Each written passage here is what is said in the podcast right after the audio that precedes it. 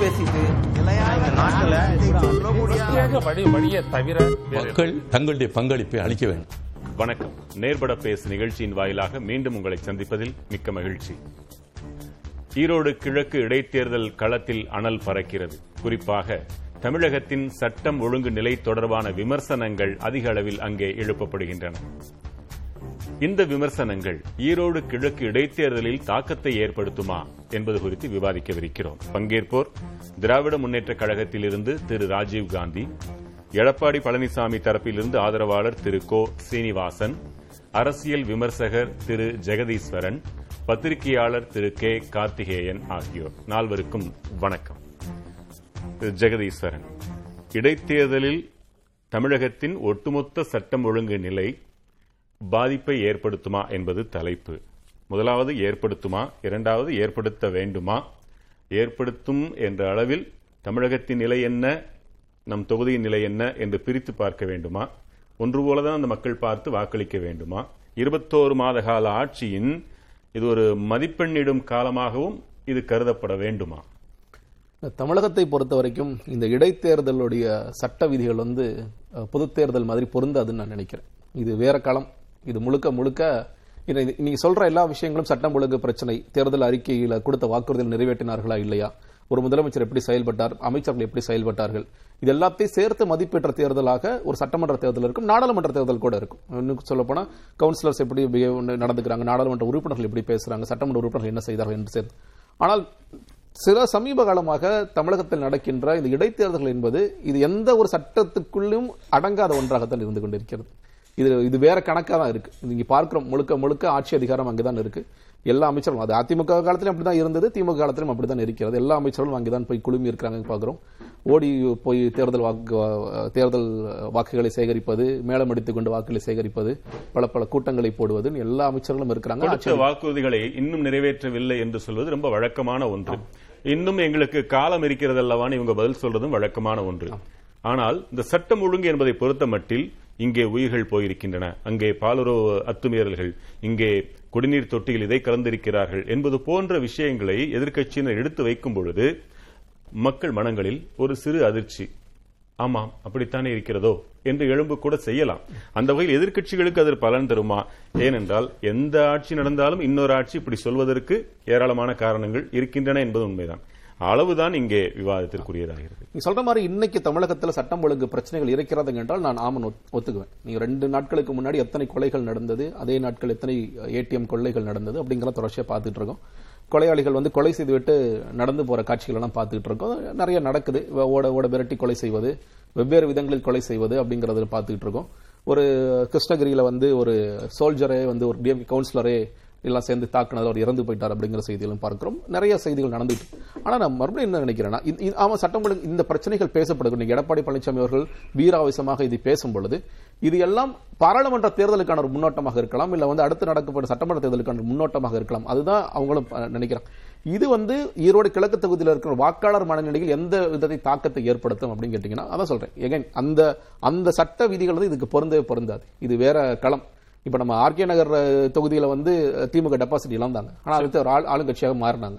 அந்த மாதிரி அந்த மாதிரி தான் அந்த குறிப்பிட்ட அந்த தொகுதிக்குள்ளாக நடக்கும் சட்டம் ஒழுங்கு பிரச்சனைகள் ஏதேனும் இருந்தால் ஒருவேளை அதை பற்றி பேசினால் அதுவாவது தாக்கத்தை ஏற்படுத்தும்? அது தாக்கத்தை ஏற்படுத்தலாம். நீங்க என்ன சொல்ல போனா இப்ப பக்கத்துல இருக்க கோவையில தான் இந்த இந்த சம்பவம் நடந்துங்கிற நீதிமன்ற வாசல்ல காவல்துறை வாசல்ல நடக்கிறது அப்படிங்கறத பார்க்கலாம். இப்ப அது தொடர்ச்சியா பேசப்பட்டு கொண்டு தான் அந்த களத்துல பேசப்பட்டு கொண்டே இருக்கிற சட்டம் ஒழுங்கு என்பதே ஒன்று இல்லை அப்படின்னு சொல்லிட்டு தான் இன்னைக்கு எடப்பாடி பழனிசாமி அவர்கள் தொடர்ச்சியாக பிரச்சாரத்தில் முன்வைக்கிறார் இந்த மாதிரியான சம்பவங்கள் ஏதேனும் துரதிருஷ்டமாக ஈரோடு கிழக்கில் எதுவும் நடந்திருந்தால் அது வந்து ஒரு தாக்கத்தை ஏற்படுத்தும்.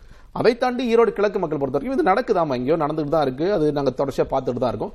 ஆனால் அதை மதிப்பிடும் தேர்தலாக இந்த தேர்தல் இருக்க போகுது நீங்கள் சொன்னதைப் போல நினைவில் வைத்துக் கொள்வதென்றால் பக்கத்தில் நடந்திருக்க வேண்டும். அல்லது அனைத்தையும் நினைவில் வைத்துக் கொள்வார்கள் என்றால் கடந்த ஆட்சியில் நடந்ததை கூட மக்கள் நினைவில் வைத்திருக்கத்தான் செய்வார்கள். அது சமத்தன்மை ஆகிவிடும் சார். அஹ், கார்த்திகே வணக்கம். இந்த ஈரோடு கிழக்கு இடைத்தேர்தலை அஹ், திமுக தனது இருபத்தோரு மாத கால ஆட்சியின் அந்த மதிப்பெண் இடக்கூடிய இடமாக பார்க்குமா? சட்டம் ஒழுங்கு நிலை பெரிதாக அங்கே விமர்சிக்கப்படுகிறது. என்ன நிலைமை அங்கே இருப்பதாக நீங்க நினைக்கிறீங்க? தேர்தலில் அது தாக்கத்தை ஏற்படுத்துமா? இல்ல அவர் சொன்ன ஒரு விஷயம் உண்மைதான். நீங்கள் பொதுவாகவே வந்து எந்த கவர்மெண்ட் இருந்தாலும் சரி irrespective ஆஃப் த பார்ட்டி கொள்ளை நடக்கிறது கொலை நடக்கிறதுன்றது வந்து நடந்துகிட்டு இருக்கு. அது சரின்னு யாரும் சொல்லலை. அது இயல்புன்னு இயல்பாக நட- நடந்துட்டு இருக்கு. ஆனால் இது போய் ஒரு ஒரு ஒரு இடைத்தேர்தலில் இது எதிரொலிக்குமா அப்படின்றதுல எனக்கு சந்தேகங்கள் இருக்கு. அதுக்கான வாய்ப்பு இல்லைன்னு தான் நான் நினைக்கிறேன். சரி ஆனால். இப்ப குறிப்பிட்டு சில விஷயங்களை எடுத்துக்கொண்டால் கோவை நீதிமன்றத்திற்கு அருகே பட்டப்பகலில் வாலிபர் கத்தியால் குத்தி கொல்லப்படுகிறார். ஏடிஎம் மையங்கள் இப்படி திருடு போகின்றன. சொன்னாரே ராணுவ வீரர் இப்படி என்று. அது குறித்து வதந்திகளை பரப்பக்கூடாது என்றெல்லாம் காவல்துறை அதில் சொல்கிறது செய்கிறது. மக்களுக்கு அந்த செய்திகள் போய் சேர்ந்து கொண்டே இருக்கின்றன. வேங்கை வயல் நிகழ்வு. இப்படி குறிப்பிட்ட சிலவற்றை எதிர்க்கட்சிகள் வலுவாக அங்கே எடுத்து வைக்கின்றன என்றால் அது அங்கே செல்லுபடியாகுமா ஆகாது. வேங்கை வெயில பத்தி எவ்வளவு தூரம் பேசியிருக்காரு எடப்பாடி பழனிசாமி அவர்கள் எதிர்க்கட்சி தலைவரா இருக்கக்கூடிய ஒரு பிரச்சாரத்துல? வேங்கை வெயில் பிரச்சனையில நீங்கள் வந்து உண்மையிலேயே வந்து வலுவாக களம் கண்டிருக்க முடியும். ஏன் அவரே கூட போயிருக்கலாம்?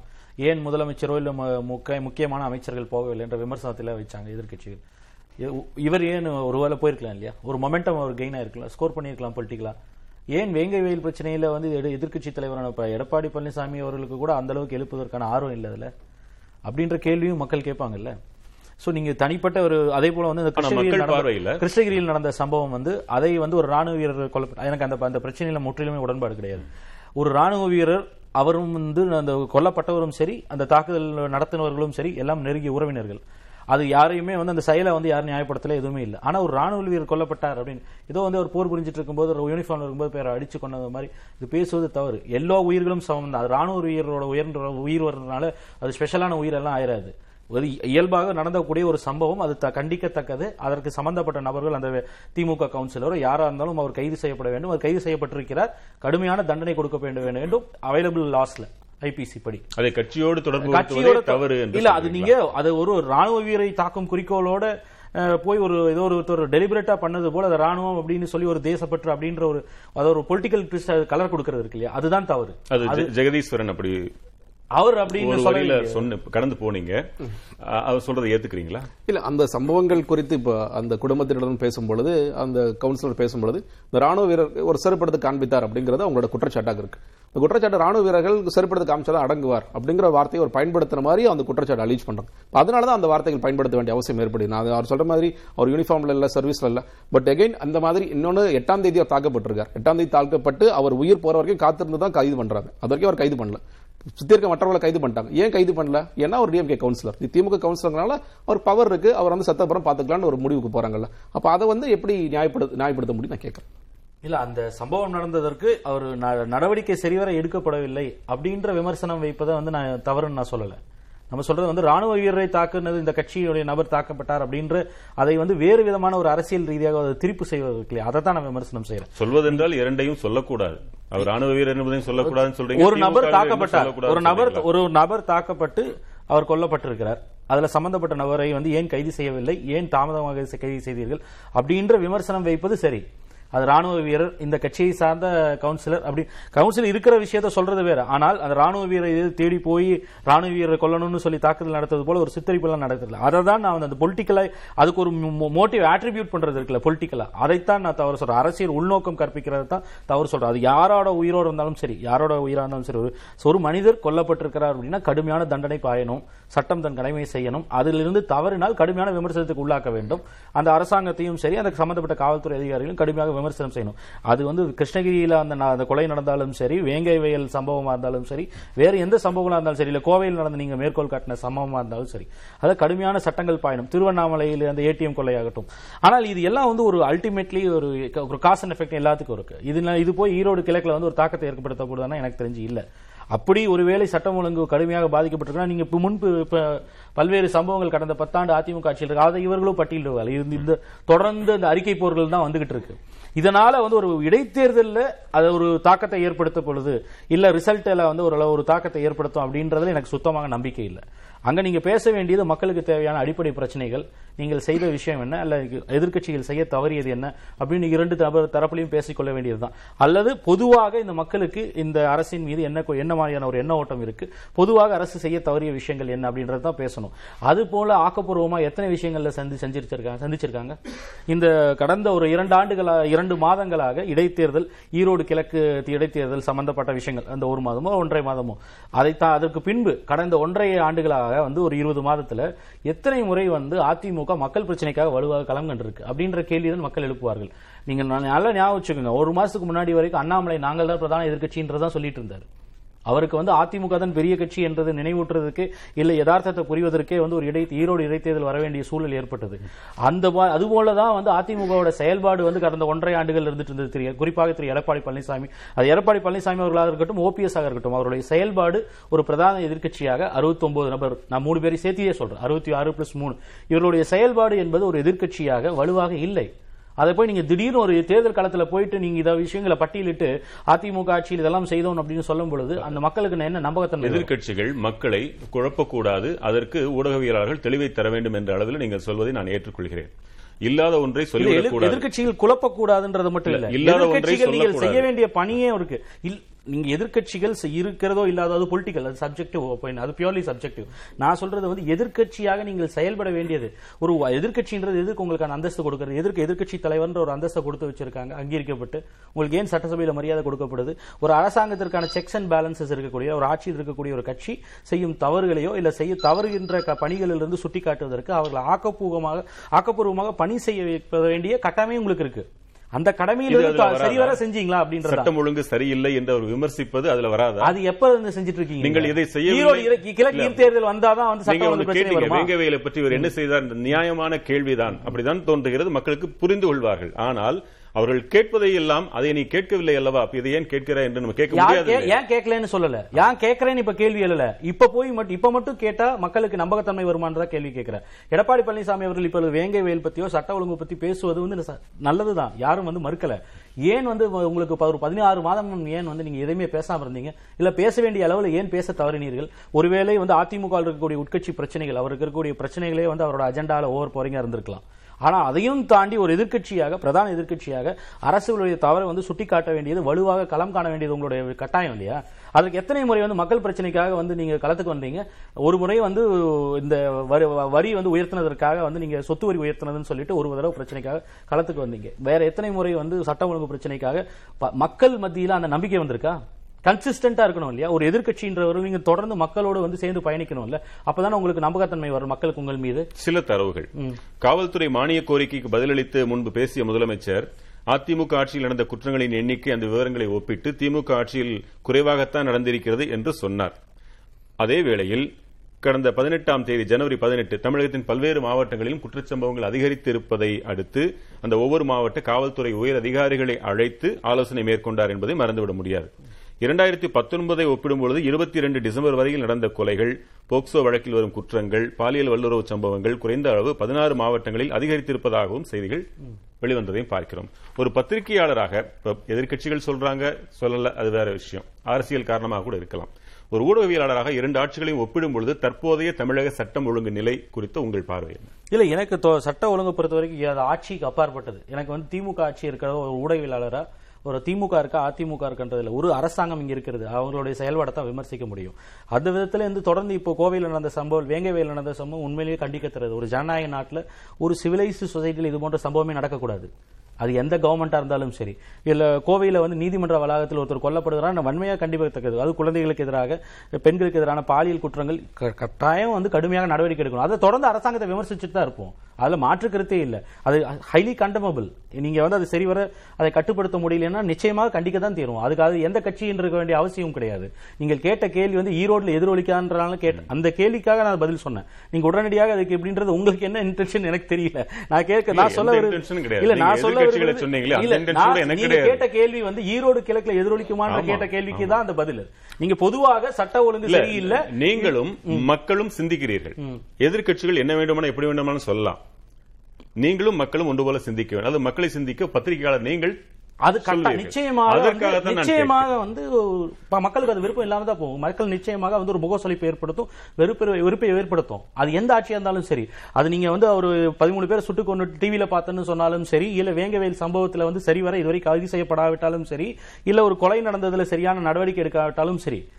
நீங்க சில ஆண்டுகளுக்கு முன்பு வந்து இந்த கடந்த பத்தாண்டுகளுக்குள்ள நடந்தது தான் சென்னை சென்ட்ரல்ல வந்து ஒரு குண்டு வெடிப்பு ஒன்று நடந்தது. ஒரு பெண்மணி இறந்து போனார் ஒரு சாஃப்ட்வேர் இன்ஜினியர் ரயிலில் உட்கார்ந்துருந்த போது அந்த மே ஒன்றாம் தேதி நடந்தது அது. அது சம்பந்தமான வழக்கு இப்போ என்னாச்சுன்னு கூட தெரியாது நமக்கு. இந்த சம் இது அது எந்த ஆட்சியில் நடந்தாலும் அது தவறு. ஒரு ஒரு ச- ஒரு ஒரு சக மனித மனிதனாக இந்த நாட்டில் இருக்கக்கூடிய ஒரு மனிதனாக ஒரு பத்திரிகையாளனாக அது எந்த ஆட்சியில் நடந்தாலும் வந்து குற்றச்செயல்கள் நடக்கும்போது எனக்கு வந்து ஒரு அமைதியான ஒரு சூழல் நிலவ நிலவாவிட்டால் எனக்கு நிச்சயமாக அதை கண்டிப்பேன். இந்த அரசாங்கத்தின் மீது எனக்கு வெறுப்பு வரும். அதில் மாற்று கருத்து இல்லை.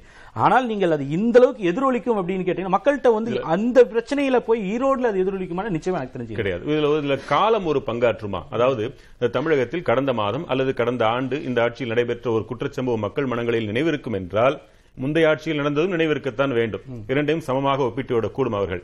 அப்படி அவ்வளவு நினைவில் வைத்துக் கொள்ளக்கூடிய ஒரு ஒரு ஒரு பழக்கம் தமிழகத்தில் இருக்கிறது. ரீசன்ட் மெமரி தான் வந்து கொஞ்சம் லைவா இருக்கும். நீங்க சமீப காலத்துல நடந்த சம்பவங்கள் வந்து கொஞ்சம் மெமரியில ஃப்ரெஷ்ஷா இருக்கும்.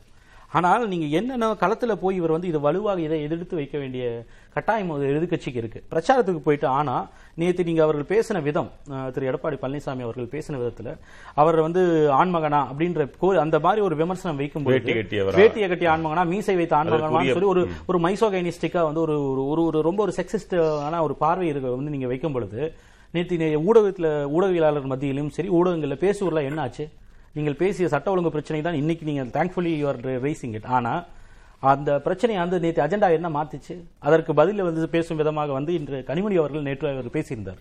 அவர்கள் பதில் சொல்லியிருந்தாங்க. அப்போ நீங்க இப்போ மக்கள் மத்தியில் நீங்க எடுத்து சொல்லுற விஷயத்தையும் வந்து நீங்களால் எடுத்து செல்ல முடியல. Because of your choice of language Edappadi Palaniswami அவர்கள் ஒரு லீடராக இவால்வ் ஆகும் பொழுது அவர் பேச வேண்டிய வார்த்தைகளை வந்து அளந்து பேசணும். அதையும் வந்து நீங்கள் மக்கள் மன்றத்தில் எந்த விமர்சனத்தை கொண்டு போக நினைக்கிறீங்களோ அதையே தாண்டி வந்து போய் நீங்கள் உங்களோட சாய்ஸ் ஆஃப் வேர்ட்ஸ் வந்து ஒரு அதையிலிருந்து திசை திருப்பி மக்கள் மத்தியிலேயே ஒரு முகசொலிப்பு ஏற்படுத்துற மாதிரி நீங்களே உங்களுடைய விமர்சனத்தை வந்து மழுங்கடிக்க செய்றீங்க. அதுதான் வந்து இந்த மக்கள் மத்தியில் ஏற்பட நீங்க கேட்டீங்க இல்லையா ரீசெண்ட் மெமரியில அந்த சம்பவங்களை வந்து ரொம்ப வலுவாக வந்து வாதிட்டு இருக்கலாம். இன்னும் மக்கள் மத்தியில வந்து ரொம்ப ஆர- ஆக்ரோஷமா வந்து அதை கொண்டு போய் சேர்த்திருக்கலாம். அதை பத்தி விரிவாக பேசியிருக்கலாம். அதை விட்டு நீங்கள் வந்து பொலிட்டிக்கலாவே வந்து இதை கொண்டு போக நினைக்கும் பொழுதுதான் வந்து எதிர்க்கட்சிகள் அப்ப மக்களுக்கு வந்து இந்த விஷயங்கள் வந்து அஜெண்டால அவர்கள் மனசுல வந்து போய் போகவே சேராது அது. சரி. திரு கோ சீனிவாசன் உங்கள் கருத்து என்ன இதுல? நீங்கள் எதிர்க்கட்சிகள் நீங்கள் வைக்கின்ற தமிழகத்தின் சட்டம் ஒழுங்கு நிலை தொடர்பான விமர்சனங்கள் இந்த இடைத்தேர்தலில் தாக்கத்தை ஏற்படுத்துமா ஏற்படுத்தும் அளவிற்கு நீங்கள் பேசுகிறீர்களா? அப்படி பேசுகிறீர்கள் என்றால் கடந்த ஆட்சி இந்த ஆட்சி இரண்டையும் பேசுவதுதானே நியாயமாக இருக்கும் என்றெல்லாம் கருதப்படுகிறது. பதில் என்ன? புதிய தலைமுறை தொலைக்காட்சிக்கும் ஏற்பட பேசு அவைக்கும் பணிவான வணக்கம்.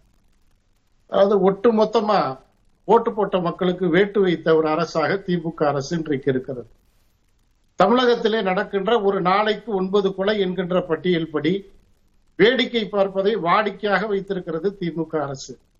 ஆனா எதுவுமே நடக்கலேமாங்க திட்டம் போட்டு திருடுற கூட்டம் திருடி கொண்டே இருக்குது சட்டம் போட்டு தடுக்கிற சட்டம் தடுத்து கொண்டே இருக்கிறது என்ற புரட்சி தலைவரின் பாடலை போல இவங்க எந்த குற்றவாளியையும் பிடித்ததா இல்ல. வேங்கை வயல் குற்ற குற்றம் மனித கழிவு கடந்த அந்த நிகழ்வில் கூட இன்னும் தேடிக்கிட்டு தான் இருக்கிறாங்க. யாரையும் பிடிக்கல. அப்ப இவ்வளவு ஒரு மோசமான பிடித்தார்கள் என்ற செய்தி நேற்று கூட படித்தோமே. இல்ல அதாவது தமிழகத்தில் குற்றவாளிகளை குற்றவாளி பிடிக்காமல் இருந்தால் இன்றைக்கு கண்டறியப்படவில்லை ஒரு நாள் நிம்மதியாக கழிய முடியுமா? இல்ல உண்மையான குற்றவாளிகள் கண்டறியப்படவில்லை. குறிப்பாக இருபத்தி ஒரு மாதங்களில் திமுக ஆட்சி நடக்கிற அத்தனை அக்கிரமங்களுக்கு முடிவே இல்லை. போதைப் பொருள் நடமாட்டத்தில் துவங்கி எங்களது எதிர்க்கட்சி தலைவர் வணக்கத்திற்குரிய அண்ணன் எடப்பாடியார் சட்டமன்றத்திலையும் மக்கள் மன்றத்திலையும் இந்த அரசினுடைய கையாளாகாத தனத்தை பல இடங்களில் சுட்டிக்காட்டி இருக்கிறார்கள் ஆனா எதற்கும் பதில் இல்லை. மக்களுக்கும் பதில் இல்லை. ஆனா இவங்க நினை- மறந்துருவாங்க. ஈரோடு இடைத்தேர்தல்ல இதெல்லாம் எதிரொலிக்காதுன்னா நினைக்காதீங்க. அதாவது எதையும் மறக்கக்கூடிய நிகழ்வல்ல. ஆ- ஐநூறு அடி நடக்கணும் அப்படின்னா கடந்த முதல் இரண்டு அடி நினைவில் நிச்சயமா கொள்ளணும். இருபத்தி ஒரு மாதத்தில் திமுக செய்கின்ற எந்த செயலையும் மக்கள் மறக்கல. ஓய்வூதிய திட்டத்துல தொடங்கிய ஈரோட்ல கிழக்குல அரசு பணியாளர்கள் யாருமே இல்லையா? இருபதாயிரம் பேர் இருக்கிறாங்க. ஏ இஸ்லாமியர்களுடைய விடுதலையில பங்களிப்பு கேட்டீங்களா அங்கே இஸ்லாமியர்கள் இல்லையா? பள்ளிவாசல் வாசல்ல ஒரு மதுக்கடையை எடுக்க சொல்லி இரவு இவங்க முதல்ல சட்டமன்ற தேர்தலுக்கு வந்தப்போ அவங்க அவங்க சொன்னாங்க அந்த கோரிக்கையை வச்சாங்க. இந்த வரையும் நடை ந- அந்த இது நடைமுறைக்கு வரல. அங்க ஓட்டு கேட்க போன அந்த அமைச்சர்கள்லாம் புடிச்சு கேக்குறாங்க. இந்த இருபத்தி ஒரு மாத சாதனையில இருபத்தஞ்சு அமைச்சர்கள் வா- வா- வார்டுக்கு ஒரு அமைச்சர்கள் இருந்து நூத்தி இருபது இடங்கள்ல பட்டியலை போட்டு மக்களை அடைச்சு ஆயிரம் ரூபாய் காசு கொடுத்து கறிக்குழம்பு வச்சு கொண்டாடுறதா ஒரு நல்லாட்சி கிழக்கு அப்ப இது வந்து இருபத்தி ஒரு மாதத்தில் எந்த விதமான சாதனைகளையும் இவர்கள் செய்யவில்லை. மக்களுக்கு வேதனையை வாரி வழங்கி இருக்கிறார்கள். இந்த அடிப்படையில் அண்ணன் எடப்பாடியார் பேசுறாரு. இன்னைக்கு அண்ணன் கார்த்திகேயன் ரொம்ப வருத்தப்பட்டு சொல்றாரு. அண்ணா திமுகவிற்கு பொறுப்பும் அக்கறையும் இருக்குது.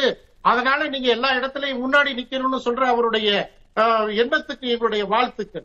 ஆனா உண்மையை நீங்க புரிஞ்சுக்கணும். பத்திரிகையாளரா இன்னைக்கு நடக்கிற நிகழ்வை நீங்க துணி போட்டு மறைச்சிட முடியாது. திரை கட்டி எதையும் நீங்க மறைச்சிட முடியாது. எல்லா உள்ளங்கை நெல்லிக்கணி மாதிரி மக்கள் பார்த்துட்டு இருக்கிறாங்க. திமுக அரசு கொடுத்த வாக்குறுதிகள் எதையும் நிறைவேற்றவில்லை.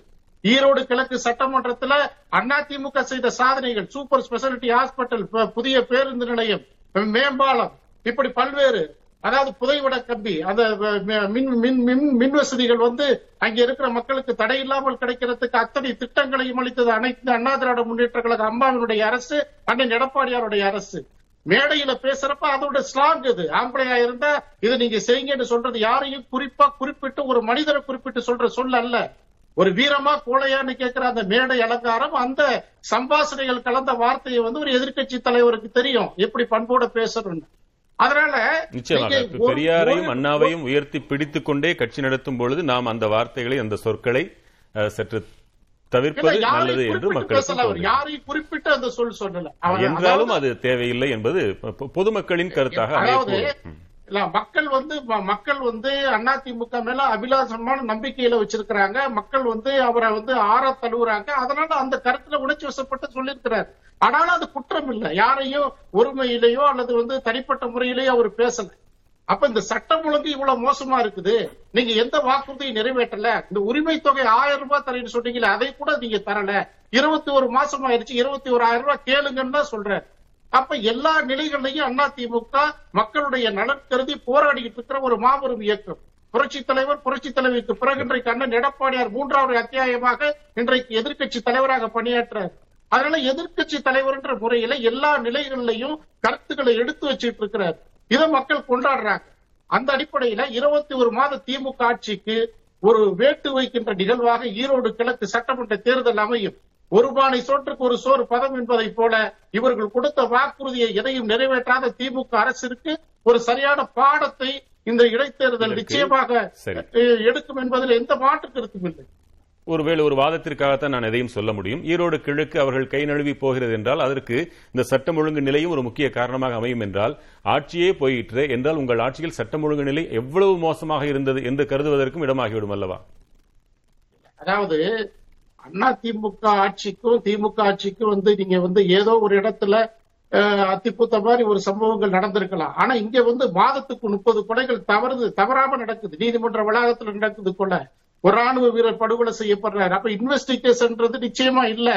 காவல்துறை கைகள் கட்டப்பட்டு இருக்கிறது திமுகவுடைய வெறியாட்ட மந்திரிகளே களத்துல நின்று கல்லெடுத்து எறிகிற காட்சிகள்லாம் இன்னைக்கு சமூக ஊடகங்கள்ல பாக்குறோம் கார்த்திகேயன் பத்திரிகையாளர் திமுக சொன்னாரே ராணுவ வீரர் என்று என்று சொல்ல வேண்டிய அவசியம் உண்டா? அப்படி திருப்ப வேண்டுமா?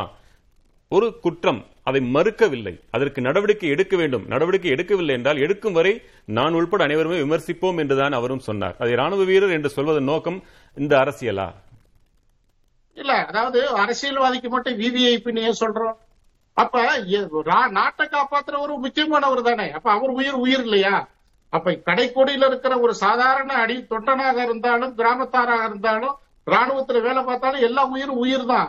அப்ப இந்த இந்த மாதிரி நடக்கின்ற கொலைகளை தடுக்க தவறிய இந்த காவல்துறை வந்து நிச்சயமா கைகள் கட்டப்பட்டிருக்கு. அது திமுக தான் முழு காரணம். முதல் பொறுப்பு ஏத்துக்க வேண்டிய அவசியம் திமுகவுக்கு தான் இருக்குது. இதையெல்லாம் கவனிச்சு பாக்குறப்ப ஈரோடு கிழக்கு தேர்தலை பொறுத்தவரையும் மக்கள் வந்து இவங்க ஓய்வூதியம் தரல அகவிலைப்படி தரல சொன்ன கேஸ் மானியம் தரல ஆயிரம் ரூபாய் உரிமை தொகை தரல. அதனால இன்னைக்கு வந்து 25 அமைச்சர்களை வச்சுக்கிட்டு மக்கள் அடைச்சு வச்சு ஆயிரம் ரூபாயும் கறிக்குழம்பும் வச்சு கொடுக்குறாங்க அப்படின்னா அதெல்லாம் அந்த உண்மை தன்மையை மக்கள் தெரியும். திமுகவுடைய நாடகம் இந்த தேர்தலில் நிச்சயமாக எடுபடாது என்பதைத்தான் எதிர்க்கட்சி தலைவர் அண்ணன் எடப்பாடியார் தெரு தெருவா போறார். ஆனா இங்க கூட்டம் பேசலாம். போட கூட அனுமதிக்க மாட்டேன்றாங்க. எந்த எதிர்க்கட்சிகளையும் திரு உங்களை ராஜீவ் காந்தி, கருத்து உங்கள் சொல்லக்கூடாதுங்கிறதுல கருத்தா இருக்கிறாங்க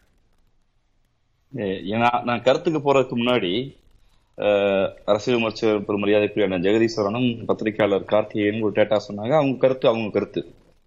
அஹ், பெரும் மரியாதைக்குரிய புதிய இளம்பருடைய ஊடகவியலாளர் நெறியாளர் அஹ், பத்திரிகையாளர் நண்பர் வெங்கட பிரசாத் வந்து ஒரு டேட்டா எடுத்து பொதுமக்கள்கிட்ட வைக்க பார்த்தாரு. கடந்த ஐந்து ஆண்டுகள் நடந்த கூட்டமும் ரெண்டு ஆண்டுகள் நடந்த கூட்டமும். அதை எடுத்து வெளிப்படையா வச்சீங்கன்னா நான் பாதிப்பேன் அது உங்க கையில இருக்குன்னு நினைக்கிறேன். எடுத்தீங்க. அது கொஞ்சம் எடுங்களேன். கடந்த ஐந்து ஆண்டுகளில் எந்தெந்த ஆண்டில் எவ்வளவு கொலை எவ்வளவு கொலை ஆண்டுகளில் பிரச்சனை? இரண்டாயிரத்து- இல்ல இல்ல மன்னிக்கணும். நான் கேட்பது ஐந்தா நான்கு ஆண்டுகள் எடப்பாடின்னு வச்சுக்கோங்க. இரண்டு ஆண்டு அந்த டேட்டாவை ரெண்டு ஆண்டு டேட்டா எடுத்து வைங்க பார்ப்போம் இல்ல எங்களுடைய தேடல் குழு எடுத்து கொடுத்த அந்த. வைத்திருக்கிறேன். ஏன்னா- அதில் உள்ள வரியைத்தான் நான் படி இரண்டாயிரத்து பத்தொன்பதாம் ஆண்டு நடந்த குற்றங்களை ஒப்பிடும் பொழுது இருபத்தி இரண்டு டிசம்பர் வரையில் நடந்த கொலைகள் போக்சோ வழக்கில் வரும் குற்றங்கள் பாலியல் வல்லுறவு சம்பவங்கள் பதினாறு மாவட்டங்களில் அதிகரித்துள்ளதாக செய்திகள் வெளிவந்திருக்கின்றன நீங்கள். தகவல்களை நீங்கள் மறுக்கலாம். அதில் உண்மை இருந்தால் நான் மனதார ஏற்றுக்கொள்ள கடமைப்பட்டிருக்கிறேன் ஆதாரத்தோடு அதே வேளையில் சரியான. ஆதாரத்தோடு மறுப்பதற்கும் சரியான தகவலை சொல்வதற்கும் கடமையும் உரிமையும் எனக்கு இருக்கிறது ஏன்னா ஊடகவியலாளராக புதிய தலைமுறை சொல்கிற போது கார்த்திகேயன் அவர்கள் பேசுவதற்கு அவருடைய தனிப்பட்ட கருத்து அவருக்கான கருத்து உரிமை உண்டு அண்ணன் சீனிவாசன் அவர்கள் பேசுவதற்கு தனிப்பட்ட உரிமை கருத்து உண்டு அண்ணன் ஜெகதீசன் தனிப்பட்ட கருத்து உண்டு ஆனால் நெறியாளராக நீங்கள் வைக்கிற டேட்டாஸ் அனலைஸ் இங்க இருக்கக்கூடிய சட்ட ஒழுங்கோடு தொடர்புடையது. புதிய தலைமுறை தொலைக்காட்சியே சொல்லிவிட்டது. பதினாறு மாவட்டங்களில் எடப்பாடி விட செய்திகள். கூறுகின்றன என்றுதான் நாங்கள் சொல்கிறோம். இரண்டாவது மானிய கோரிக்கைக்கு பதிலளித்து பேசிய முதலமைச்சர் குற்றங்களின் எண்ணிக்கை விவரங்களை. ஒப்பிட்டு திமுக ஆட்சியில் குறைவாகவே நடக்கிறது என்று சொல்லியிருக்கிறார் என்பதையும் நாம் சொல்கிறோம். சொல்கிறோம். இப்போ சொல்கிறோம். பொது ஒழுங்கு பப்ளிக் ஆர்டர் என்கிற அந்த சட்ட வார்த்தையும் லார்ட் ஆர்டர் என்கிற சட்ட வார்த்தைக்கும் தனிநபருக்கும் வித்தியாசம் உண்டு. நான் அதை என் அருமை நபர் ஜெகதீசன் அவர் அது அதை எப்படி எடுக்கிறான்னு தெரியல. நான் விளக்க விரும்புகிறேன். ஏன்னா எது பப்ளிக் ஆர்டர் எது பொது பொது ஒழுங்கு? அதாவது மறைந்த இல்ல கொல்லப்பட்ட தன்னுடைய சாதிக்காரரா சொந்தக்காரரா பொது பொது தொட்டியில தண்ணி அதாவது குடிக்கிற தண்ணியில துணியை துவைச்சிட்டாருன்னு பிரச்சனை வந்த போது தன் சாதிக்காரர்கள் பத்து பேர் சேர்ந்து சொந்தக்காரர்கள் பத்து பேர் சேர்ந்து தான் ராணுவ வீரர் என்ற திமிரோடு நடந்து கொண்டார் என்பதற்காக ஒரு தனிப்பட்ட கும்பல் பிரச்சனை இருக்குல்ல? அதை வந்து பப்ளிக் ஆர்டரோட நிறுவிங்கன்னா மகிழ்ச்சி. அதை நாங்கள் நியாயப்படுத்த விரும்பல. ஆனா அரசுடைய பொறுப்பு லயபிலிட்டி என்ன என்பதை நான் விளக்க விரும்புகிறேன். ஏன்னா சடன் புரோபகேஷன் வார்த்தை உண்டு சட்டத்துல. திடீர் திடீர் சூழல். ஒரு ராணுவ வீரர் தான் ராணுவ வீரர் என்று சொல்லி ராணுவ வீரரை கொலை செய்தவர் பாகிஸ்தான் நாட்டை சேர்ந்தவர் இல்ல சீனாவை சேர்ந்தவர் இல்ல இல்ல அமெரிக்காவை சேர்ந்தவர் இல்ல தன் சொந்த கிராமத்தில் சொந்த தெருவில் சொந்தக்காரர் சாதிக்காரர்கள் பத்து பேர் சேர்ந்த தட்டி கேட்கிறார்கள். என்ன பண்ணுவேன்னு சொல்லி அவர் தேய்க்கிற போது கைகளை போடுகிறது. அந்த கைவிளக்கில் காயமடைகிறார். காயமடைந்து மருத்துவமனையில் இருக்கிறார். அந்த கொடுக்கப்பட்ட புகாரில் இந்த கவுன்சில் தான் என்ன அடிச்சாரு முதல் புகார் இல்ல. மன்னிக்கணும். நான் அதை மீண்டும் சொல்ல விரும்புறேன். ஏன்னா பின்னால் தான் அவரும் இருந்தார் என்ற செய்தி வருகிறது. அந்த செய்தியின் அடிப்படையில் தான் அவர் கைது செய்யப்படுகிறார். ஏன்னா முதலில் காவல்துறை அது காவல் நிலையத்துக்கும் சம்பவ நடந்த இடத்திற்கும் ஏறத்தாழ ஒரு ஏழு கிலோமீட்டர் தூரம் இருக்கிறது. ஒரு ஒரு ஒரு ஒரு கைகலப்பு நடக்கிறது என்ற செய்தி வந்தவுடன் போகிறது. படுகாயம் நடந்திருக்கிறார்.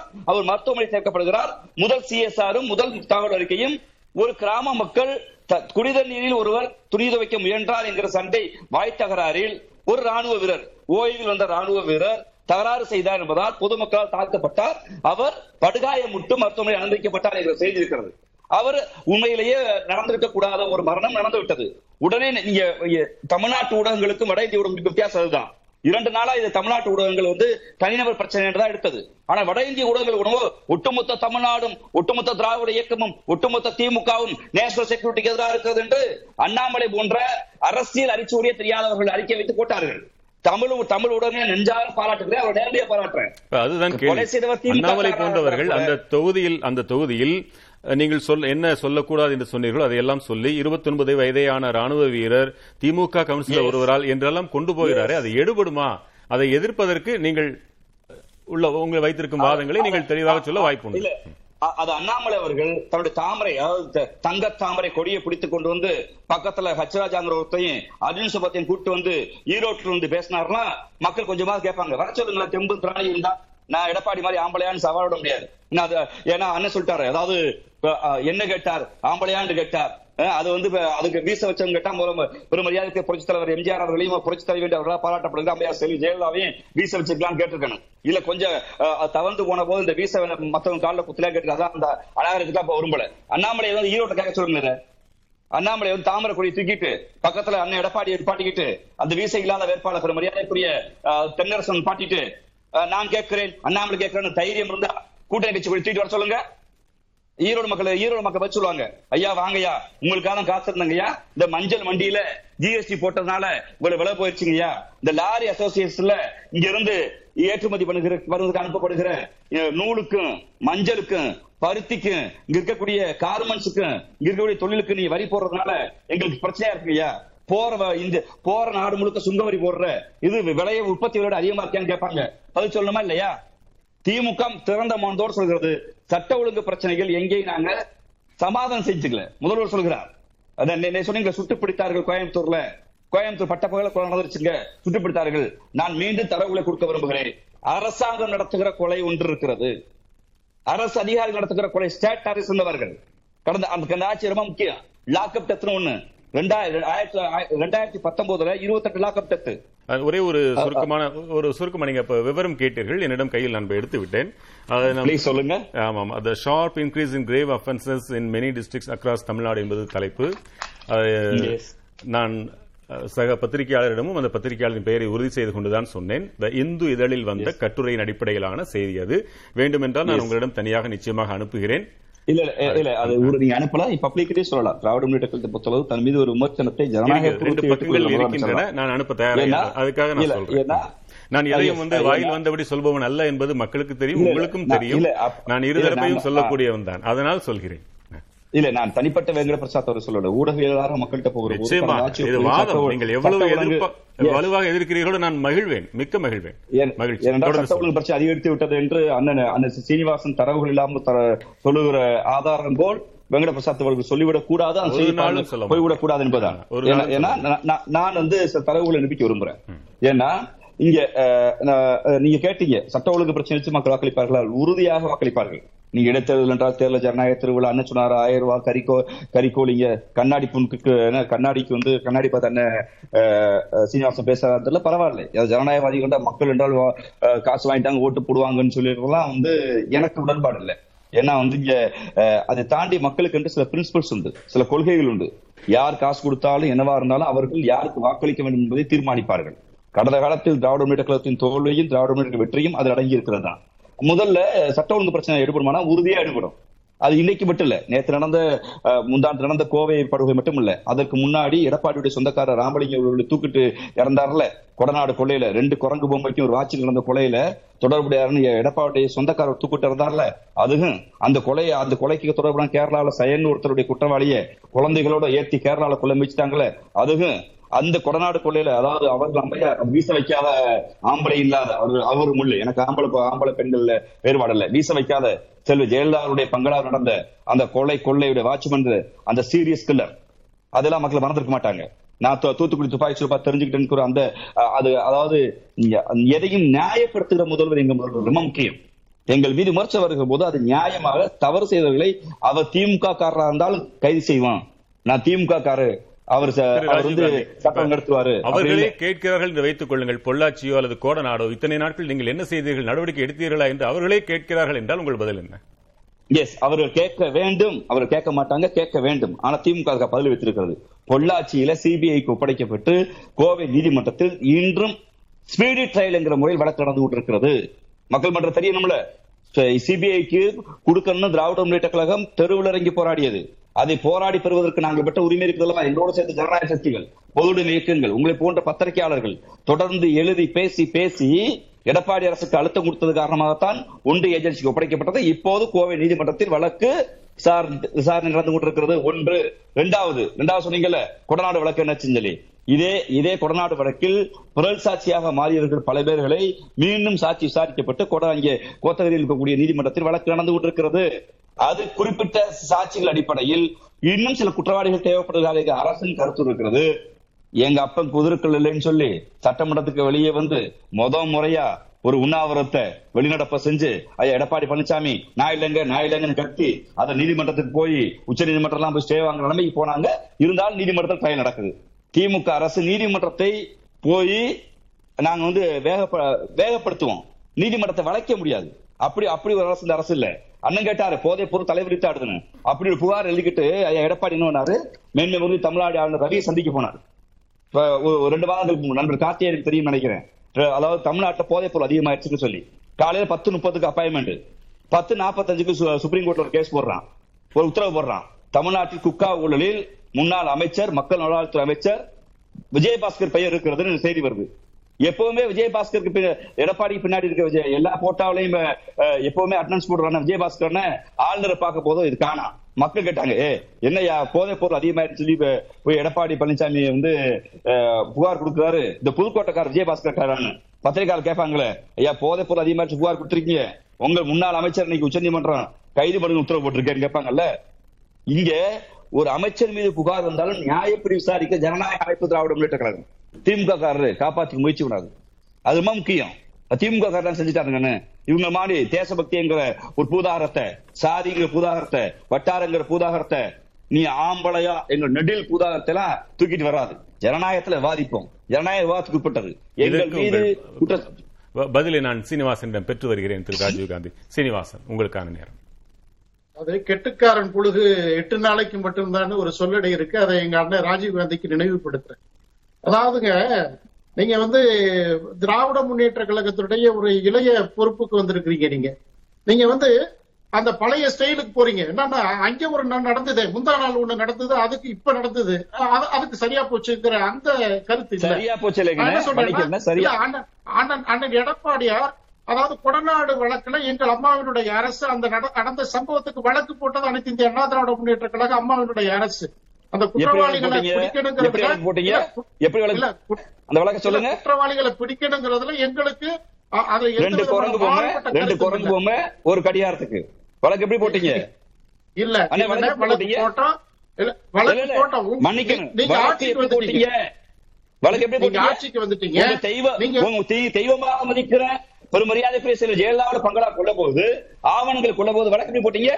ரெண்டு குரங்கு பொம்மைக்கும் ஒரு வாட்சுக்காக ரெண்டு கொலை நடந்துருச்சுங்க. அதான் வழக்கு? ஏன் புலனாய்வு புலனாய்வு நடந்துட்டு இருக்கிறப்ப ஆட்சி மாற்றம் வந்தது.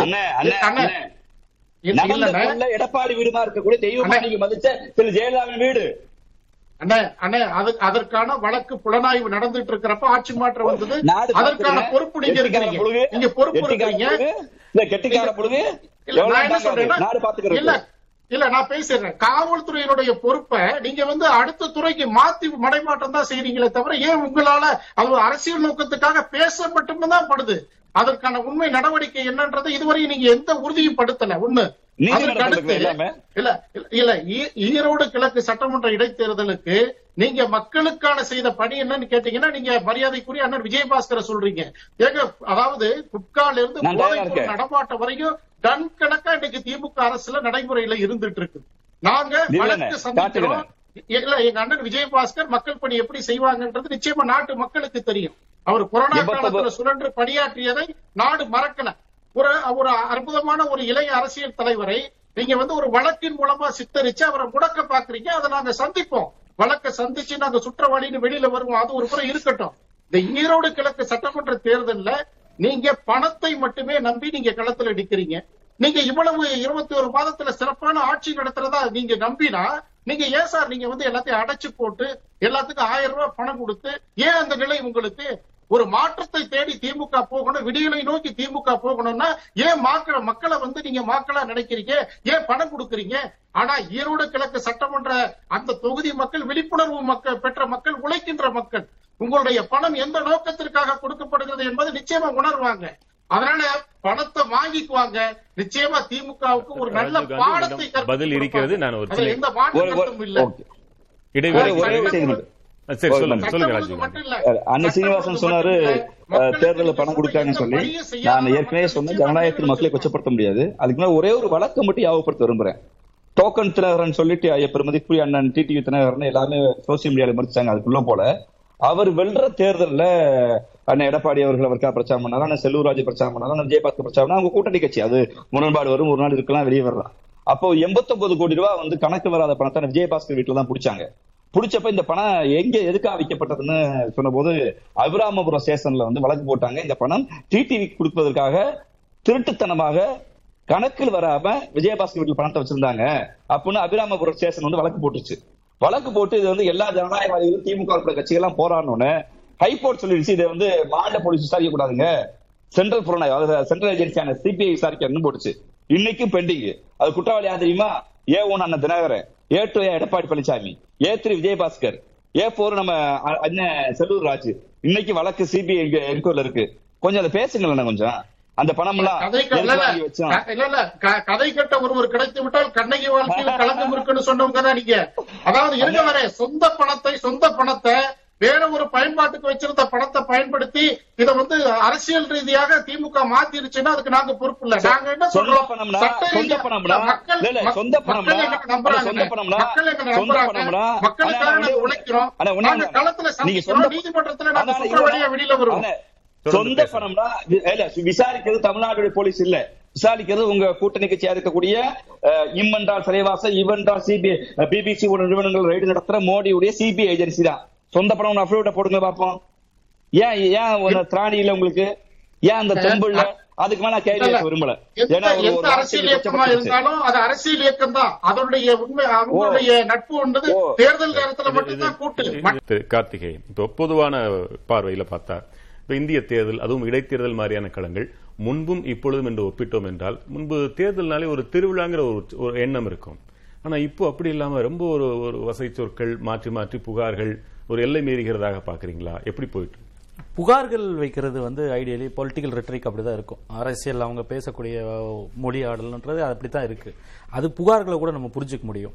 பட் பேசுகிற அந்த மொழி வந்து கொஞ்சம் தரந்தாழ்ந்து போகிறது தான் வந்து ரொம்ப கண்டிக்கத்தக்க நான் அதனால தான் முன்பே சொன்னேன். அந்த நீ ஒரு ஆண்மகனா அப்படின்ற பேசுறது அது வந்து பியூர்லி மைசோகனிஸ்டிக் தான். அது. வந்து ஒரு செக்ஸிஸ் ஸ்டேட்மெண்ட் நீங்கள் வந்து ஏன் பெண் தலைவர் உங்கள் கட்சியோட பொதுச் செயலாளர் நிரந்தர பொதுச் செயலாளர் வந்து உங்களை இரண்டாவது முறை வந்து சக்சஸிவ் கவர்மெண்ட் ஃபார்ம் பண்ணதே அம்மையார் ஜெயலலிதா அவர்கள் செல்வி ஜெயலலிதா அவர்கள். அவர் நீங்கள் வந்து அந்த கட்சியிலேருந்து வந்துட்டு ஒரு பெண் தலைவர் அவ்வளோ ஆண்டு காலம் வழிநடத்தின ஒரு கட்சியில் இருந்துட்டு போயிட்டு நீ ஒரு ஆண்மகனா வேட்டி கட்டியதா? மீசை வச்சதா? அப்படின்னு சொல்லிட்டு பேசுறது வந்து ரொம்ப கேவலமான பேச்சுக்கள். அது வந்து ரொம்ப திறந்தாழ்ந்த பேச்சுக்கள். நீங்கள் குவாலிட்டி ஆஃப் டிபேட் வந்து அரசாங்கத்தோட தவற சுட்டி காட்டுங்க கொள்கை ரீதியாக வந்து முரண்படலாம். அதெல்லாம் பேசுகிற பேச்சு பேசலாம். இங்கே வந்து எயிட்டி வர்சஸ் டுவெண்ட்டின்னு போய் உத்தரப்பிரதேஷில் பெரும்பான்மையர் வர்சஸ் சிறுபான்மையர்னு பேசுறதாகட்டும் இதுவும் பெரிய வித்தியாசம் கிடையாது. என்ன அது வந்து மதம் சார்ந்தது? இதில் வந்து ஒரு நீங்கள் இது வந்து ஒரு கொஞ்சம் ஒரு ஒரு பாலினம் சார்ந்த பேச்சுக்கெல்லாம் பேசிகிட்டு இருக்கீங்க. அவ்வளோதான் வித்தியாசம். அது வந்து ரொம்ப மோசமான ஒரு அரசியல் விமர்சனம்ன்றதான் என்னுடைய பார்வை. இங்கே இப்போ குறிப்பாக வந்து ஈரோடுல நீங்கள் இருக்கக்கூடியது வந்து பெரியாருடைய மண். இந்த மண் வந்து ஒரு தமிழகம்ன்றதே வந்து ஒரு பெரியாரியல் அம்பேத்கரியல் இல்ல பொது உடைமை சிந்தனைகளே வந்து ஆரத்தளவுன ஒரு ஒரு பண்படுத்தப்பட்ட அரசியல் மண். இங்கே வந்து நீங்கள் போய் இது போன்ற ஒரு செக்ஸி ஸ்டேட்மெண்ட் பேசுறது இல்லை அது வந்து ஒரு பேசும்போது அவருடைய மொழியாடல் அப்படிதான் இருக்கும் அப்படின்னு சொல்லி அவர் பேசுறாரு. எனக்கு உண்மையிலேயே வியப்பாக இருக்குது அது நீங்க அங்க போய் பேசுறது வந்து ரொம்ப ஒரு ஒரு பண்பட்ட தலைவருக்கு ஒரு மெச்சோர்ட் லீடருக்கான ஒரு ஸ்பேசிங் மொழியே கிடையாது அடிக்கோடிட வேண்டியது அந்த தலைவர்கள் அப்படின்றது அடிக்கோடி. தலைவருடைய அவ- அவர் வந்து இட் ரிஃப்ளெக்ட்ஸ் பேட்லி அந்த லீடர் நீங்க அந்த அரசியல் அந்த தலைவருடைய தரத்தை வந்து அதை குறைத்துரும். அதை வந்து அவங்க ரொம்ப கான்சியஸா வந்து அவாய்ட் பண்ணும் அது எந்த கட்சி தலைவர் பேசினாலும் தவறு அது. அது போன்ற பேச்சுக்கள். அப்புறம் கொடநாடை பத்தி பேசினாரு. கொடநாடு கேஸ்ல இப்போ அவருக்கு சொன்னதுனால நான் சொல்கிறேன் அவர் சம்பவம் நடந்து விசாரணை நடந்துட்டு இருந்தப்போ ஆட்சி மாற்றம் ஏற்பட்டுருச்சுன்னு சொன்னார். அந்த கேஸில் ப்ராசிக்யூஷன் விட்னஸாக இருந்தவர் அம்மா பேரவை உடைய ஒரு நபர் தான். ரவரி ரவின்றவர். அவர் ஒரு ப்ராசிக்யூஷன் விட்னஸ் அரசா போலீசாருடைய சாட்சி அவர். அவர் வந்து மேல் விசாரணை தீவிரமாக விசாரணைக்கு உட்படுத்தக்கூடாது இந்த வழக்குன்னு சொல்லிட்டு ஹைகோர்ட்டில் போய் பெட்டிஷன் போட்டார். நீதியரசர் வந்து நிர்மல்குமார் அவர்கள் அந்த பெட்டிஷனை வந்து ரொம்ப ஹார்டாக வந்து இது டிஸ்போஸ் பண்ணார். அவர் சொன்னார் எப்படி வந்து இது போன்ற ஒரு விமர்சனத்தை வைக்க முடியும்? நீங்கள் ஒரு ப்ராசிக்யூட்டர் போலீஸ் தரப்புடைய சாட்சி இதுபோல் இது தீவிரமாக விசாரிக்க கூடாதுன்னு ஒரு பெட்டிஷன் போட்டு எப்படி வந்திருக்கீங்கன்னு சொல்லிட்டு அந்த ரவின்றவர் அதிமுகவுடைய அஹ், பிரதிநிதி அவர் அம்மா பேரவையிலுடைய செயலாளர் ஏதோ ஒரு அந்த பகுதியில். அவர் அதில் கடுமையான விமர்சனமே செய்தது. நீங்க எதற்கு இது நான் சொல்றேன்னா இது போன்ற முக்கியமான வழக்கு நீங்க பொள்ளாச்சியை பத்தி சொன்னீங்க பொள்ளாச்சி இல்ல இந்த கொடநாடு பிரச்சனை இல்ல வெயில் இது போன்ற முக்கியமான பிரச்சனைகள் தான் மக்கள் மத்தியில அது எண்ண ஓட்டத்துல லைவா இருக்கும். மெமரியில வந்து ஃப்ரெஷ்ஷா இருக்கும். நீங்க சின்ன சின்ன சம்பவங்கள் தான் வந்து தாக்கத்தை ஏற்படுத்தாது. நீங்க அது தூத்துக்குடி துப்பாக்கி சூடு சொல்லலாம் இல்ல வேங்கவேல் சொல்லலாம். இது போன்ற பெரிய வழக்குகளை பத்தி தான் மக்கள்கிட்ட வந்து நல்ல ஒரு மெமரி ஃப்ரெஷ்ஷா இருக்கும். நீங்க சின்ன சின்ன சம்பவங்கள் நடக்கும்பொழுது மக்கள்கிட்ட வந்து ஒரு லார்ஜர் அது எப்போ வந்து எதிரொலிக்கும்னா நீங்க ஒரு பொது தேர்தல் வரும்பொழுது வரும். ஒரு ரெண்டாயிரத்தி பத்தொன்பதுல நடந்தது இல்லையா? ஒரு mini by election assembly election நடந்தது. வரும்போது 22 தமிழகம் தொகுதிகளுக்கு. தழுவிய அளவில் அவங்க பார்ப்பாங்க. அது நீங்க மொமெண்டம் பில்ட் ஆயிட்டே இருக்கும். ஒரு பொது தேர்தலா வரணும். ஒரு ரெண்டாயிரத்தி பத்தொன்பதுல ஒரு பாராளுமன்றத்தோடய சேர்ந்து ஒரு பொது தேர்தல் வந்தது இல்லையா? இருபத்தி ரெண்டு தொகுதிகளுக்கு. ஆட்சியை மாற்றக்கூடிய வாய்ப்பு இருக்கக்கூடிய நேரம் இருக்கும் பொழுதுதான் மக்கள் இது போன்ற கேள்விகளுக்கு பதில் சொல்லுவாங்க. அப்போ வந்து ஓகே இவங்களுடைய அரசோட கையாளும் விதம் வந்து சரியா இல்ல இல்ல மேலாண்மை சரியா இல்ல அப்படின்றது இல்ல மாநில உரிமைகளுக்காக பெரிய அளவுக்கு போராடல இப்படின்ற கேள்விகள் எல்லாம் ஒரு அரசாங்கத்தின் மீது அந்த மாதிரி ஒரு காலத்துல வைப்பாங்க. இடைத்தேர்தல்ல அவர்கள் வந்து அவர்கள் இது போன்ற ஜெகதீஸ்வரனும் அதே தான் சொல்லி தொடங்குனீங்க இப்ப எல்லாத்தின் விளைவு என்ன? தேர்தலில் வெற்றி யாருக்கு என்பது போலதான் இருக்கும். எதிர்க்கட்சியின் வேகம் ஆளுங்கட்சியின் வேகம் ரெண்டையுமே நீங்க தொடர்ந்து வாட்ச் பண்றீங்க. உங்களுடைய கருத்து எப்படி இருக்கு அங்க? அதீதமாக இருக்கிறதா? வெல்லும் வாய்ப்பு எப்படி இருக்கிறது? இல்லைங்க. ஆப்வியஸ்லி திமுக காங்கிரஸ் கூட்டணி தான் ஜெயிப்பாங்க. அது வந்து நிச்சயமா. ஏன்னா ஒன்னு ஆளுங்கட்சிக்கு இயல்பான ஒரு பலம் இருக்கு. நீங்க வந்து ஒட்டுமொத்தமாக பார்க்கும் பொழுது ஆளுங்கட்சி மேல குறைகள் அப்படிங்கிறது இப்ப நீங்க ஸ்பெசிஃபிக்கா சட்டம் ஒழுங்கு அப்படின்னு பேசும்பொழுது இப்போ கார்த்திக் கூட சொன்னார் நீங்க சட்டம் ஒழுங்கு குறித்து எடப்பாடி இப்பதான் எடப்பாடி ஒரு விஷயத்தை கன்சிஸ்டண்டா பண்ணிட்டு இருக்காருன்னா மற்ற மக்கள் பிரச்சனைகளை பேசுறதை விட சட்டம் ஒழுங்கு குறித்து அடிக்கடி பேசுகிறார். அதுவும் குறிப்பாக இந்த போதைப் பொருள் குறித்து சட்டம் ஒழுங்கு ரொம்ப மோசமா இருக்கு. சட்டம் ஒழுங்கு இல்லை அப்படிங்கிற விஷயம் தொடர்ச்சியா பேசிட்டு இருக்காரு அப்படிங்கறத பார்க்கலாம் அதனால பட் அதெல்லாம் எடுபடுமா அப்படின்னு கேட்டீங்கன்னா அது எடுபடக்கான வாய்ப்பு இல்லை. சீனிவாசன் கூட பேசும்போது அஹ், நீங்க அரசு ஊழியர்களுக்கு என்ன பண்ணீங்க? இருபதாயிரம் அரசு ஊழியர்கள். இப்ப அதை மக்கள் யோசிப்பாங்கல்ல அதிமுக அரசு ஊழியர்கள் என்ன பண்ணுச்சு? இப்ப ஜாக்டோஜியா வந்து அப்பயும் போராடுறாங்க இப்பயும் போராடுறாங்க அப்படின்னா அப்ப மக்கள் மறுபடியும் கேட்பாங்க அப்ப நீங்க வந்து எங்களுக்கு மாத்தி கொடுக்க போறீங்களா? பழைய ஓய்வு திட்டத்தை கொடுக்க போறீங்களா? அப்படிங்கிற கேள்விக்கு அவங்கள்ட்டையும் பதில் இல்ல. அந்த பதில் இல்லாத காரணத்தால ஒரு ஆட்சி மாற்றமே ஏற்பட்டுச்சு. இஸ்லாமியர்கள் நீங்க என்ன பண்ணீங்க அப்படி? நீங்க பக்கத்துல பாஜக வச்சுட்டு இஸ்லாமியர்கள் நீங்க என்ன பண்ணீங்கிற கேள்வியே வந்து அங்க வேலிடா இல்ல அப்படிங்கறத தமிழ் மகன் ஹுசைன் இஸ்லாமியர்னு அவங்க சொல்றாங்க. செஞ்சி மஸ்தானை வைத்து இவர்கள் பேச வைக்கிறார்கள். எந்த ஒன்றையும் அவங்க விடுறதாக இல்ல. வாக்குறுதிகளையும் ரெண்டு தரப்பும் பேசுறாங்க. சட்டம் ஒழுங்கையும் பேசுறாங்க. அஹ், சிறுபான்மையினர் குறித்த அது குறித்தும் அப்ரோச் பேசுறாங்க. நீங்க ஆனா ஒரு மக்கள் பார்வையில நீங்க இப்போ நீங்க பக்கத்துல வந்து பாஜக வச்சுக்கிட்டு நீங்க வந்து நீங்க மறுபடியும் மறுபடியும் நீங்க இஸ்லாமியர்களுக்கு எதிரானவர்கள் இல்லைன்னு சொல்லி சொல்லும்போது அது எடுபடலங்கிறத நம்ம ஸ்டாட்டிஸ்டிக்ஸா பாக்குறோம் ரெண்டாயிரத்தி பத்தொன்பது தேர்தலாக இருக்கட்டும் ரெண்டாயிரத்தி இருபத்தி ஒன்று தேர்தலாகட்டும் சிறுபான்மையினர் கொஞ்சம் கொஞ்சமா அதிமுக விலகி வர்றாங்க அப்படிங்கறதை நம்ம நம்ம பார்க்கிறோங்க மற்ற குற்றச்சம்பவங்கள் அதை வைத்து இங்க எப்படி ரிசல்ட் இருக்கும்னு நம்ம பாக்குறோம்னு தலைப்புல பேசணும். ஆனால் இருக்கிற பெருங்குற்றத்துல ஒன்று உள்ளுக்குள்ளேயே நடக்கிற பணப்பரிமாற்றம் அதை பத்தி ரெண்டு தரப்பும் குற்றம் சாட்டிக்கிறாங்க. தேர்தல் ஆணையம் வரை புகார்கள்லாம் சொல்றாங்க. அதுவே ஒரு பெரிய குற்றமாகத்தான் இருக்கும் உண்மை என்றால். தேர்தல் ஆணையம் எங்களால் முடிஞ்ச அளவுக்கு பாக்குறோம்னு சொல்லிட்டாங்க. அவங்க உங்க கருத்து? அதாவது அவங்க இது இல்ல இது காலம் காலமாக நடந்து கொண்டே இருக்கிறது. சாத்தான்குளம் திருமங்கலம் ஸ்ரீரங்கத்துல முட்டைக்குளம் மூக்குத்தி வச்சு கொடுக்குற ஃபார்முலா எல்லா தலைவரும் அதான் சொல்லி இது இது இவர்களுக்கு இருக்கும் பெரிய வித்தியாசம் இல்லைங்கிற மாதிரி தான் நடந்துகிட்டு இருக்கு. அது- செந்தில் பாலாஜி இருக்கும்போது வெள்ளி கொலுசு வந்துச்சு. நீங்க உள்ளாட்சி தேர்தலில் வெள்ளி கொலுசு வழங்கப்பட்டது கரூர்ல இருக்கும்போது அந்த வெள்ளி கொலுசு அப்பயே வாங்கி வச்சுட்டாரு அவரு. அது தொடர்ந்து கொண்டு தான் இருக்கிறது. இது வெவ்வேறு மெத்தட்ஸ் மாறிட்டே இருக்குது. ஜிபேல பண்றது விசேஷம் வைக்கிறது கூட்டிட்டு போய் கறி விருந்து கொடுக்கறதுங்கிறது அந்த நிலை. ஐம்பது லட்சம் பிடிபட்டு இருக்கிறதுன்றது இல்ல, இப்போ அது ரெண்டு பக்கம் நடந்துட்டு தான் இருக்கும். அது வந்து தடுக்க முடியாது. இவர் இப்ப மக்கள் மத்தியில இவங்க ஐயாயிரம் கொடுப்பாங்க ரெண்டாயிரம் கொடுப்பாங்க மூவாயிரம் கொடுப்பாங்க அப்படிங்கிற பேச்சுகள் அதிகமாக இருக்கு இது என்ன ஒரு வருத்தமாக ஒரு விஷயம்? அது ஒவ்வொரு முறையும் ஒட்டுமொத்த நிர்வாகம் அங்க போய் இருக்கிறாங்க இல்லையா? இது இது ரொம்ப ரொம்ப இதுதான் எங்களுக்கு ரொம்ப முக்கியமான டெஸ்ட். இது தவிர எங்களுக்கு வேற ஒண்ணுமே இல்ல. எல்லா அமைச்சர்களும் அங்க போய் குழுமி இருக்கிறதுங்கிறது மற்ற மக்கள் பிரச்சனைகளும் பின்னுக்கு தள்ளப்படும். நம்மளும் தொடர்ச்சியா இந்த விவாதங்கள் தான் போயிட்டே இருக்குங்க பா- பார்க்கும்பொழுது உண்மை வருத்தமாகத்தான் இருக்கிறது. இல்லை இதில் வந்து இப்போ நீங்கள் இந்த பணம் கொடுப்பது இது போன்ற பிரச்சனைகள் வந்து கடந்த ஒரு இருபது ஆண்டுகளாக பரவலாக தமிழகமும் அண்டை மாநிலமான ஆந்திராவிலையும் பேசப்படுது. கர்நாடகாவில் பிரச்சனைகள் வருது. வட மாநிலங்கள்லையும் சரி பிஜேபி ஆளும் மாநிலங்களிலும் இந்த பிரச்சனை வந்துச்சு. ஆனால் ரெண்டு நாட்களுக்கு முன்பு ஒரு பெரிய சர்ச்சை வந்தது. நடந்து முடிந்த திரிபுரா தேர்தலில். அங்கே முதல் முறையாக வந்து ஒன்றிய உள்துறை அமைச்சர் அமித்ஷா அவர்கள் ஒரு கூட்டத்தை ரகசியமாக நடத்திருக்காருன்னு சொல்லி சிபிஎம் உடைய தேசிய செயலாளர் சீதாராம் யெச்சூரி ஒரு கம்ப்ளைண்ட் எலெக்ஷன் கமிஷன் நேரடி அமைச்சிருக்கார். அதாவது தேர்தலில் சம்பந்தப்பட்ட அதிகாரிகளையும் அந்த மாநிலத்துடைய காவல்துறை அதிகாரிகளையும் கூட்டு ரகசிய கூட்டம் நடத்தியிருக்காரு. அது நடக்க போகுதுன்ற ஒரு பெட்டிஷன் ஆல்ரெடி கொடுத்திருந்தாங்க. அந்த ஜிதேந்திர சௌத்ரின்னு சொல்லி அந்த மாநிலத்தினுடைய சிபிஎம் மார்க்சிஸ்ட் செயலாளர். அதற்கப்புறம் அந்த நடந்து முடிந்திருக்கிறது அப்படின்னு சொல்லியும் கொடுத்திருந்தாலும் அங்க செய்தியாவே வந்திருக்கு. முதல் முறையாக ஒன்றிய அமைச்சர் வந்து ஒன்றிய உள்துறை அமைச்சர் தேர்தல் நடத்தும் அலுவலர்களையும் மாநில காவல்துறை அதிகாரிகளையும் கூட்டு ரகசிய கூட்டம் ஒன்று தேர்தலுக்கு இரண்டு மூன்று நாட்களுக்கு முன்பாக நடத்தியிருக்கார். இது அடுத்த பரி பரிணமிச்சு அடுத்த லெவலுக்கு இவால்வ் ஆகி போயிடுச்சு. நீங்க பணம் கொடுக்கறத பத்தி பேசிட்டு இருக்கோம். அந்த எலெக்ஷன் நடத்துற மெஷினரியே இருக்கு இல்லையா? அந்த கவர்மெண்ட் மெஷினரியே எல்லாவற்றையும் மக்கள் கவனிக்கணும். இது எல்லாவற்றையும் இது இந்த லெவலுக்கு நீங்க போயிடுச்சு. இன்னும் அழுத்தமாக இருவருமே கை உயர்த்திக்கிறங்க சில நொடிகள் மட்டும் எடுத்துக்கலாம். ராஜீவ் காந்தி இல்ல தலைவர் எடப்பாடி அவருடைய நேற்று பேச்சு கூட குறிப்பிட்டார் கார்த்திகேயன் அவர்கள் கடந்த பொதுத் தேர்தலில் நீங்க கவனிச்சுக்க முடியும். எங்களுடைய துணை பேச்சாளரான பராமரிப்பான ராஜா அவர்கள் எடப்பாடி அவர்களுடைய தாயாரை கொச்சப்படுத்தி விட்டார் என்று எல்லா தொகுதியிலும் நீலி கண்ணீர் ஒழித்தார் எடப்பாடி அவர்கள். அதற்கு இல்லைன்னு சொல்லி மறுப்பு தெரிவித்தார் எங்களுடைய ம், பொதுச் துணை பொதுச் செயலாளர் இல்லாதவனை இட்டுக்கட்டி எடப்பாடி பேசுகிறார் என்று. தனக்கு தாயை கொச்சப்படுத்தி விட்டார் என்றுதான் அவர் பிரச்சாரம் செய்தார். ஆனா அவர்தான் இன்று பெண்களை பற்றி இல்ல இந்த ஒப்பீடு வந்து எனக்கு அப்படித்தான் வருங்க எங்க சொல்லாடெல்லாம் பேசுறது. அதுக்குள்ள போ நான் அது- அது- நான் ஒப்பீடுக்காக சொல்றேன். இன்னொன்னு இந்த பணம் கொடுத்தாரு என்று எல்லாரும் வருத்தப்படுறீங்க. காங்கிரஸ் பெரிய இயக்கம் ஒரு மிகப்பெரிய ஒரு குற்றச்சாட்டை வைத்திருக்கிறது. என்னன்னா இந்த எட்டு ஆண்டு காலத்துல மக்களால் பணம் கொடுத்தோ இல்ல சாதியை சொல்லியோ மதத்தை சொல்லியோ மொழியை சொல்லியோ கொள்கையை சொல்லியோ வென்ற முன்னூத்தி ஐம்பத்தி எட்டு சட்டமன்ற உறுப்பினர்கள் ஆப்டர் எலெக்ஷனுக்கு பின்னாடி வென்ற சட்டமன்ற உறுப்பினர்களை விலைக்கு வாங்கியிருக்கு பாஜக. பதினோரு ஆட்சிய காசு கொடுத்து கலைச்சிருக்கு. இருபத்தி ரெண்டு கட்சியே காசு கொடுத்து வாங்கியிருக்குன்னு. இது எத்த பெரிய உங்கள் கருத்து அஹ், சிக்கல் பாருங்க. நேரம் கடந்து விட்டோம் நாற்பதாயிரம் போலி வாக்காளர்கள். தொகுதி முழுவதும் இவங்க திட்டமிட்டு போலி வாக்காளர்களை சேர்த்து வெற்றியை பெறலாம் பணம் கொடுத்தாவது வெற்றியை பெறணுங்கிற ஒரு நோக்கத்தோட அவங்க செயல்படுறாங்க. அது பட்டவர்த்தனமா மக்களுக்கு தெரியுது ஏன்னா இந்த இருபத்தி ஒரு மாதத்துல இந்த ஏடிஎம் கொள்ளையில தொடங்கி. தொடர் கொள்ளை கொலை நடந்துகிட்டு இருக்கு. முதியவர்கள் கொலை செய்யப்படுகிறார்கள். இதெல்லாம் பார்க்காம பட்டுக்கோட்டைக்கு வழி கேட்டா அண்ணன் ராஜீவ் காந்தி ஏதோ ஒரு வழி வழி சொல்லிட்டு இருக்கிறார். அதிமுக மீது குற்றச்சாட்டு என்பது கடந்த கடந்த நிலையில தான் அவங்க இருக்காங்க. இன்னும் அதுல இருந்து வரல வெளியில இன்றைக்கு இருபத்தி. பணி என்பது எதையும் செய்யாத இந்த சூழலில் ஈரோடு கிழக்கு சட்டமன்றம் நிச்சயமா அதிமுகவினுடைய வெற்றி வேட்பாளர் ஐயா தென்னரசுக்கு இரட்டை இலை சின்னத்தில் மக்கள் வாக்களிப்பாங்க. நேரம் பங்களிப்புக்கும் நெஞ்சார்ந்த நன்றி. மற்றொரு நிகழ்ச்சியில் மீண்டும் சந்திக்கலாம். எதிர்த்து பேசிட்டு மக்கள் தங்களுடைய பங்களிப்பை அளிக்க வேண்டும்.